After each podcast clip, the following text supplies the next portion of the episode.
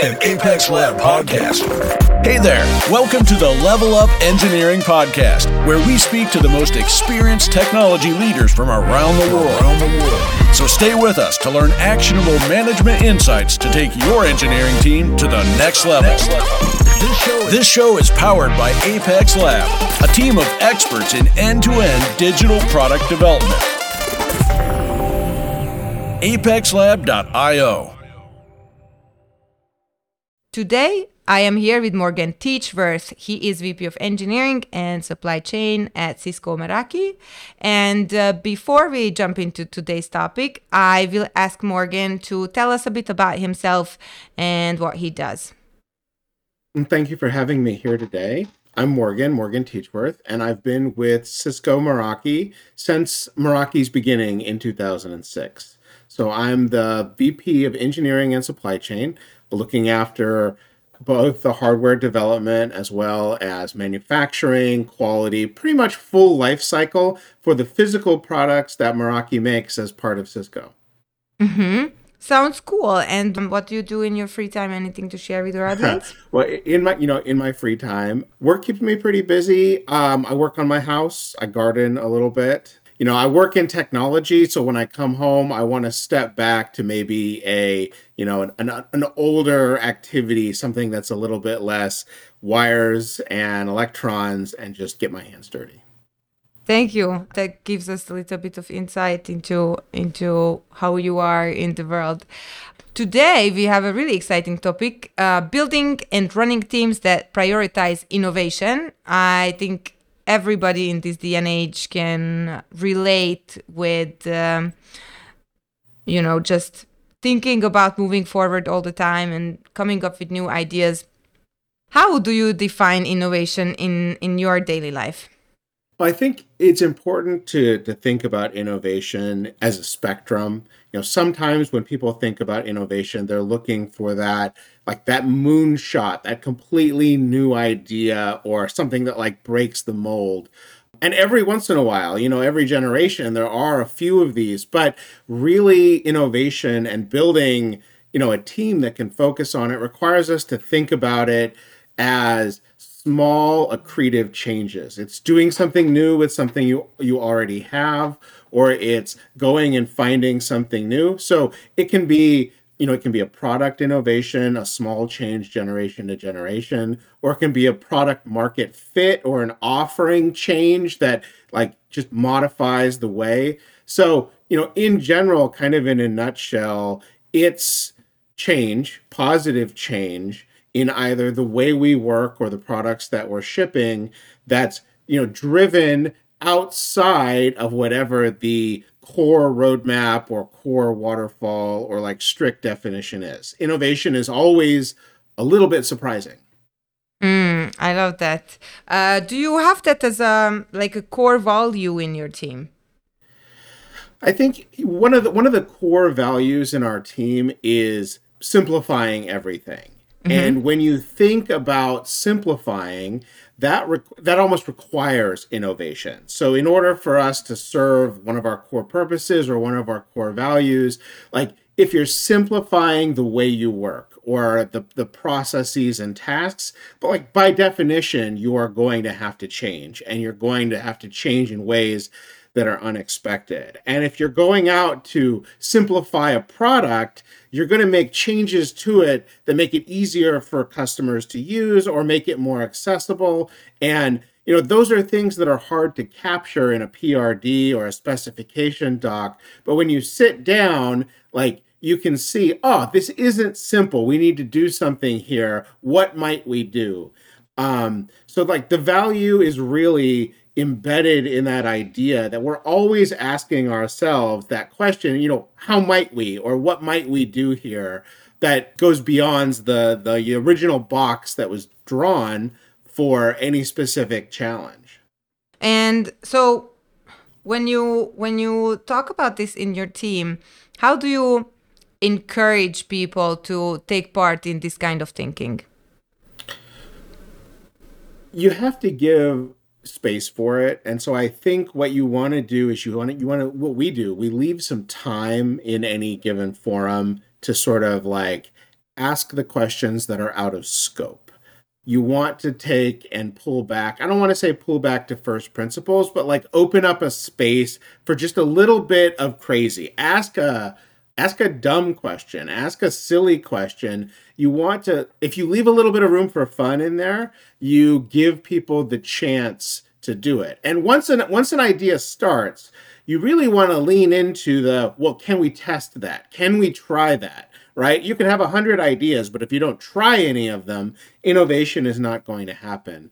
So, you know, creating either you know, lab space for free work or time in folks' schedules, or even if it's a large enough idea, having a pool of, you know, easy easily accessible funding that people can use to go try something out. Sometimes you know the block to innovation in some organizations is oh i just i can't even afford one more proto. Like every coffee bean has to be accounted for so i can't go and try and make a new drink you know? But if you if you just loosen things up a little bit and that requires sort of managing a little bit of slop in the organization hmm. you'll find that a lot of creativity happens in that open space, in that white space that you provide. This even sounds like um, this is embedded in the company. It like has to be encouraged company wide so that people can take advantage of that little slack, as you said. It, it has to be encouraged company wide, and it has to go beyond the management push down right? Mm-hmm. Like managers can sit up on the stage in a panel and talk about innovation. They can say, We believe in it, we want to see it done. But at the end of the day, it's the team itself, the members of the team that like recognize when somebody has a good idea or they show some appreciation for an experiment, whether it's a successful experiment or a failure. They you know they celebrate each other as employees and individuals and you know this isn't even formal recognition it's not like we're giving each other certificates or giving each other cash awards but just giving each other i think attention it, it validates the culture of experimentation. Um, that you have to you know you have to do the next level of that as a leader and you know maybe formally recognize or call out in a meeting an experiment like I said, uh, good or bad, pass or fail sometimes. But if you want a culture of innovation, you can't rely that like the leadership is going to see every little thing that's tried and recognize it. Like we can see a few and we can recognize a few, and that sets the temperature. But in order for it to really be the air that the team lives and breathes, they have to recognize it and value it in each other. So mm-hmm. it's driving you know the the space for innovation the culture for innovation but it's also just a cultural value of appreciation for each other and mm-hmm. consideration for people's time and effort in things that are strictly tied to some KPI and organizational goal but also the things that absolutely aren't right? And you know like innovation in a technical space comes from all sorts of interesting places. It comes from people's backgrounds it comes from people's hobbies it comes from other industries that they've worked in. So like being open to and appreciating these things that like don't fit exactly into the story um, is super important and just as a cultural element and it leads naturally to an ability to innovate and foster innovation in the organization mm-hmm. I love that. Um, you mentioned some um, maybe not really rituals, but like habits of leaders, you know, of recognizing each other's innovative ideas or their effort put towards innovation. Do you have some processes or rituals that are maybe easier to implement for some of our listeners that they can uh, mm-hmm. put to use right away? So one of the things that we do is so we call a uh, like a program that's been started purely for innovation a black op something that's not funded it's not like formally across the entire organization it's kind of core to our team and we have a little council that reviews basically applications to initiate and fund one of these experiments. And the app sort of the applications or the chance to sit with a couple of leaders and present to that it's available to everyone. It's really easy. It's like a google form that they can put in.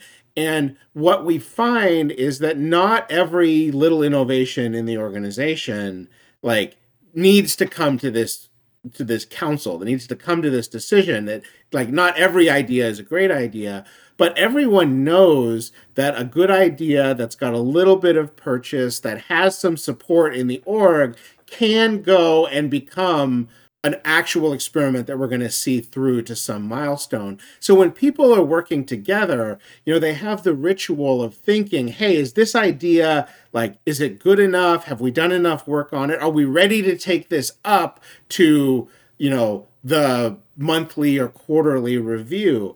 It's, and, and, and that's a process you know you that's some some airtime you get to sit sit on the stage for a minute you have to organize all the scattered work you've done into a you know a pitch. It's it's a it's a vc pitch. It's an elevator pitch.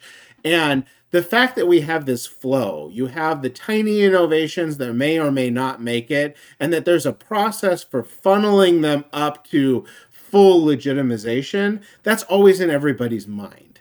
And I think any organization can create something, you know, similar to that. If you have any time at all to spend reviewing innovation and people know how to do it and the barrier to entry is not high, it's going to be a focus when they're working on their own or when they're working with their peers. They know what the next step is, and they're not afraid that what they're working on is going to get lost it sounds like a very holistic approach to to innovation i love the process of this maybe to me it sounds like an iterative process where as you put in more work you know what the next steps are and you can check back and uh, see how your last pitch went. How do you build teams that are of this mindset? Uh, what are some qualities that you look for in people or do you not put this into the hiring expectations at all and say you teach this to people I think you can you can teach it to anybody. So you don't have to hire it in on every single hire. One thing that you you want to look for as you're building organization is people who have energy. I I often observe it in an interview as kind of a restless energy and a curiosity that goes beyond what their core job is to how it's done or how the next team over does its work because a lot of the innovation that we see like it falls in the cracks between the areas of the company that are extremely well organized so if you hire folks in who have a little bit of restlessness and curiosity, they're going to start to drive and ask the questions. But if everyone you hire, if every absolutely every person that you hire in has this in buckets, then you have a whole team of chaos that's bouncing around, like curious about everything, but not really focused. So it's important to have a mix. If you have none of it, it's going to be a problem. And if you have everything, it's going to be a problem. When you have a mix, you can take folks who aren't naturally bent this way and i don't want to say train but basically like encourage or like show them that those behaviors are appreciated and that there's a space for them to participate in it right it's like you i think of these folks as sort of shy to the innovation table they still want to be there but they're a little bit shy so it's important to have a few folks who are just you know they jump into the water. They look and then they jump, and they tend to bring the rest of the team along along with them. The you know the da- the danger, the dark side of the coin of a, a very very innovative organization is people can get over focused on innovation to the detriment of like the core work that actually has to be done. And if the core work starts to suffer, then leadership has to like pull back on innovation, and that can you know that you it's very very easy to overcorrect. So you know it's important to run at a, a, healthy level and a healthy level of interest. If you have so much innovation that it's exploding right? You've got weeds growing everywhere. Maybe you need to cut it out and make a you know a, a r&d org or a separate mm-hmm. org that's focused. You know you see this a lot in like CTO special technology organizations, but that's the the end state of maybe a little bit too much. But even then, you're back to trying to maintain a modest amount in every organization because you don't want to segment innovation away to you know one special place where it has to go. So you just you have to be really careful about that that mean. Right. Do you mind if we dig in a little more as to as to how do you make sure that innovation is a priority, but it doesn't go above the importance of uh, the daily work? What are some of your, I guess, expectation management techniques for for your team? The boring part of running a team that's innovative is the check-ins on just the normal work like is the normal flow getting done are we hitting our requirements and are we hitting our milestones on a product or a process like if you've layered exciting innovation on it but you, know that car does not drive.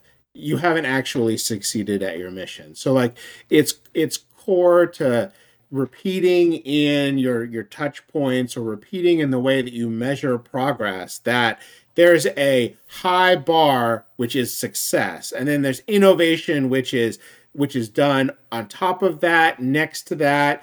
It's sometimes what what you get is you get a request to to do or you get an innovation that's that's aimed at a core feature or product. And you say well this seems like a good idea. Let's try it. And it comes back later and they're like well we can't deliver on the project we're too busy working on this innovation or like the innovation it's so close this new thing we want to try like we need to delay three months six months just to like try and finish this part. And you say guys like no like we needed to keep we needed to keep a healthy gulf between like the goals and the innovation. And like you can catch the innovation on the next spin. Like you can catch this on the next cycle. You had a chance. And so what we have when we um, when we legitimize a project as, as a specific proof of concept or specifically an innovation concept is we set one we set a budget you know what we're able to spend on it. And then we also set at the beginning what i call the um, win lose or stop conditions and the idea here is at some point you've you've won the innovation. Like you've rolled it in or you've proven it's possible. You've you've built your proof of concept. You've successfully got it in. Boom you win. Like great. There's lose. Like at some point maybe you tried and you failed and you you have evidence of failure or you had a certain amount of time but you failed. I'm sorry. It was a good try. We can talk about trying again. But what's really important is the stop condition. The stop condition is where well you haven't won and you haven't lost. You're kind of in limbo but team you need to stop. It, mm-hmm. it's, it's important for us to put this one back on the shelf finish our work or move on to the next thing we need to do and you can come back to it as is but for now like it, it's just it's not going to make it in this release. I think in software organizations this is in agile software development. This is done very easily. It's like oh we'll put it in the next sprint right? With hardware development the cycles can be really long. Missing an opportunity means you're going to wait potentially years before you see this roll in or you know with a process and tool development same years because you've you've missed it. So it hurts and it's really tempting to like break your rules that you set for yourself on that stop condition. You have to resist. Like you have to resist. You have to hold yourself to accountable to when is the right time to like put this one back maybe come back to it later but focus and ship and I am pretty sure that's what great leaders are for. So they know when to stop and it's so painful to have to enforce that on your team, right? Like, I mean, the dream, the dream is you set these conditions, the team is so self-aware that they see it and they do the right thing. But you're right. Sometimes leadership has to come in and like you got sometimes you feel like a real jerk. You're like, "Oh, you're so close, but you didn't make it." Oh, you know, but that's the job, right? And people are going to grumble about it and say you're a punk and like if only if only Morgan had let me do just one more week, we would have got it. Yeah, I know, I know. Sorry, sorry about that. Yeah, and, and it's important. It's important to recognize that almost the almost wins. Like, of course, when you have a win, you're like, yes, we did it. And when you have a fail, you're like, we're going to recognize this fail and like, good try, everybody. But the stop is just important. It's like we got real close. We're going to come back to it. I promise. It's not, it's still a good idea. We're still close. Like, I just, we just need this space. We're gonna maybe even treat it like a win, right? You throw a stop party. I don't know. It, it, it's important. A lot of the times, the the stop conditions kind of they get lost in between the wins and the losses, mm-hmm. and so it, mm-hmm. it, they're important to have, and it's important not to forget to treat them equally to those the wins and the losses. Right. It almost sounds like a growth mindset sort of activity for me when when you say stop should be appreciated at some points. That sounds like the effort that people put in but didn't quite bear fruit is also important because the effort is what makes innovation happen when it is successful. Yeah, I love um, that. I mean, I think everybody everybody thinks of you know the innovation as being just a lot of hard work and like people want to see their hard work come to fruition but it's important to recognize that sometimes hard work is its own reward. That's that's like the worst right. thing a manager can tell somebody. Don't don't say that to your employees. Hard work is its own reward. In the same way, like the reward for hard work is more hard work. But in reality, especially in unknown and innovation space, there is going to be a lot of energy spent on things that don't pan out. Right, right. We kind of have been uh, touching on this point a little bit, um, but I am going on the measurement side. We have specifically said, you know, there should be a point when something is unsuccessful and when something has reached its success and somewhere in the middle as well. How can you measure how innovative a team might be, or can you measure how innovative a team is? It's hard to measure innovation. It's like trying to measure creativity. I think from a a pure administrative point of view, if you're setting money aside for innovation and it's not getting spent, then you can say, well, maybe we could turn it up. Like we've got space to turn it up. But it doesn't mean you don't have innovation. It just means that they're doing it cheaply. I don't know. But it's it's a it's a it's an indication. In the same way, I think you know it's it's a very qualitative measurement if you want to take the temperature of how much innovation is happening in a team you really have to look at what kinds of questions are they asking right? Are they asking questions? And and you can you have to measure this across a lot of different forums in your AMAs, in your, you know, one-on-ones, career conver- like in in conversations, in peer reviews. Do you overall have a culture of curiosity? If you don't think you do, then likely you haven't fostered a culture that has innovation. But how are you actually like measuring innovation versus creativity. How do you, it's like how do you measure fun? You kind of you know it when you see it. So I do I would be open to, you know, measurements, honest metrics for innovation. Um, I'm always looking for that. It's tough to do. Once you start to measure innovation, people start to game for innovation. Like they start to game for the measurement system mm-hmm. um, or game for rewards that are tied to a measurement system. You know, you become with any KPI, like a company becomes what it measures. So, of course, we want to measure innovation, but because then we will become innovative. But the fact is, is when you put structure, the more and more structure you put around on it, the more it becomes work, the regular flow. Right. And the harder it is to keep it in that free space that goes beyond what your deliverables are. Once you measure it, you have a deliverable attached to it. And then, oh my goodness, like it it it defeats tough. the purpose. It's tough. Yes. It kind of it kind of defeats the purpose or it it kind of it, it sours the party. It's like walking around a party and asking everybody to take a survey about how fun the party is. Like mood, mood, killer, right? I love that. I think I might do that uh, at my next birthday.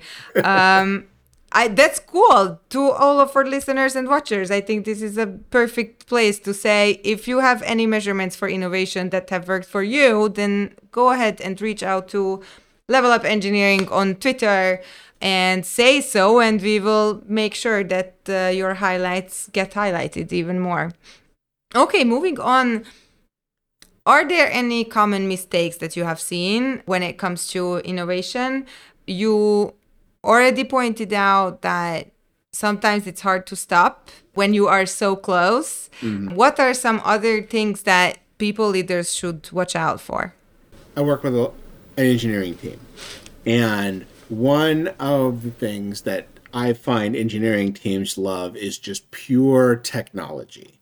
There is a new technology, a new standard, a new function that you can roll into a product and there's there's always a bunch and you just have a team that wants to cram so much in. You want to just you want a new button for everything you want a new function for everything. And this this is the the question like just because you can doesn't mean you should right but an engineering team is just so good at convincing itself that there's a should, like rationalizing why we need to do this high technology innovation. Um, it's easy. It's it's it's too much. And at the end of the day, like I've seen products that could be very simple. You know, imagine your old digital camera some of them, you have a button, you press the button, it takes a picture. And others, you have a hundred buttons on the back. Change the settings, do this. You pick it up, and you're like, I don't know how to take a picture. Like, or you know, when when phones first got smart, people were like, I just need this to make a phone call, and I can't even find the call button. Right now, over time, you innovate away the extra cruft that makes it a bad product. But in the innovation cycle, there's a strong possibility for an engineering team to just try and cram too much in that they love that's not necessarily going to be something that the market loves, that the customer loves, or that a customer even knows how to use. I think right. we've anybody who's been in product design has designed like a piece of a product and you pick it up and you're like this is very simple you just do this and it's perfect and then you hand it to somebody and they're like wait, what? Nope, I, I can't use, I'm not interested. And you're like, no, it's really easy. Just like that, it's done. Teams do that. Like they they they get in a kind of a bubble. They make something that's perfect for them, but not necessarily perfect for the outside. And it's innovation, but it's not innovation that turns into a truly innovative offering. I think that tendency is probably one of the most counterproductive that I've seen in engineering team innovations. I think that's a really great example and very eye opening if some people are right now in the process of trying to innovate more in their teams. Do you have some practices that you can share with us to to maybe counter this bubbling effect? What for example if you if you do anything with your teams? So in any small group, that's working on a product, the engineers are going crazy. You just need to bring in anyone from outside. It doesn't have to be a customer test. It just has to be a like a different group brings in a, a, someone to participate in the process, someone level-headed out of any non-technical organization to sit and like look at what's happening and call it out and be like, "All right, folks, we're being dumb here this has gone too far. And it's really hard. Engineering managers are bad at making this call, right? They're just as excited as their team about it. Really having a functionally diverse group of people working on that early on before it get, before it goes too far tends to pull back on that mistake in in a pretty legitimate way. Mm-hmm. Thank you. I think I think we can definitely use that with uh, with our teams we are um, almost out of our time. So perhaps share a story of building an innovation centered team, perhaps from scratch or from a team that hasn't been so innovative. How how did you get started? What were some of your first steps? You know, for that one, I'll go back to the very, very early days of Meraki or any of the times when I've been on a really, really small team people think of innovation as something that's done inside a company or inside a community that's built within a company. But when you're just starting to build a team, when it's small, you don't have the ecosystem for that. You have a couple of folks, they have a ton of curiosity, they have ideas that they want to try. They want to own these ideas and they want to do it. And in a bigger company, it would be, you know, you'd bring in some resources, you'd you'd start filing patents right away. But when you're really small, your your team is bigger than just the company. It is your partners that you work with, it's your vendor community, it's friends, people that don't work with you, but like just others. And that means that some of those early ideas or some of that early fostering of innovation are not going to be easy to protect. They might be fantastic IP, but they're never going to see the light of day if you aren't willing to, you know, involve other groups. And so early Meraki, I was I was by myself. I was working on a lot of products. Maybe I had a team of one other person in hardware. Like I was working with some of our early small vendors and asking them to put some of their time and energy on the line to pursue these innovations that I wanted to try out. And, you know, I had to pick a, partner that had an innovative culture, so I had to look for that. But then once we started to do things together, I had to admit that like what we were working on was never going to be wholly owned by me. That like we were creating an innovation that in the end at the end of the day was going to contribute to my product, but was going to end up being uh, a gift to the world. It's a very grandiose way to think about it, but whatever we developed was going to get out there. It was going to get reused by the vendor, other customer, or other competitors might adopt it. And in fact, I saw some of that in the early days. The work that we did on outdoor wireless and some innovation we did on connectors early on, like. I was too small to keep it to myself, and it got adopted and spread through the industry. I like to see that as a big company. You know, you want to lock that down and make some money off of it.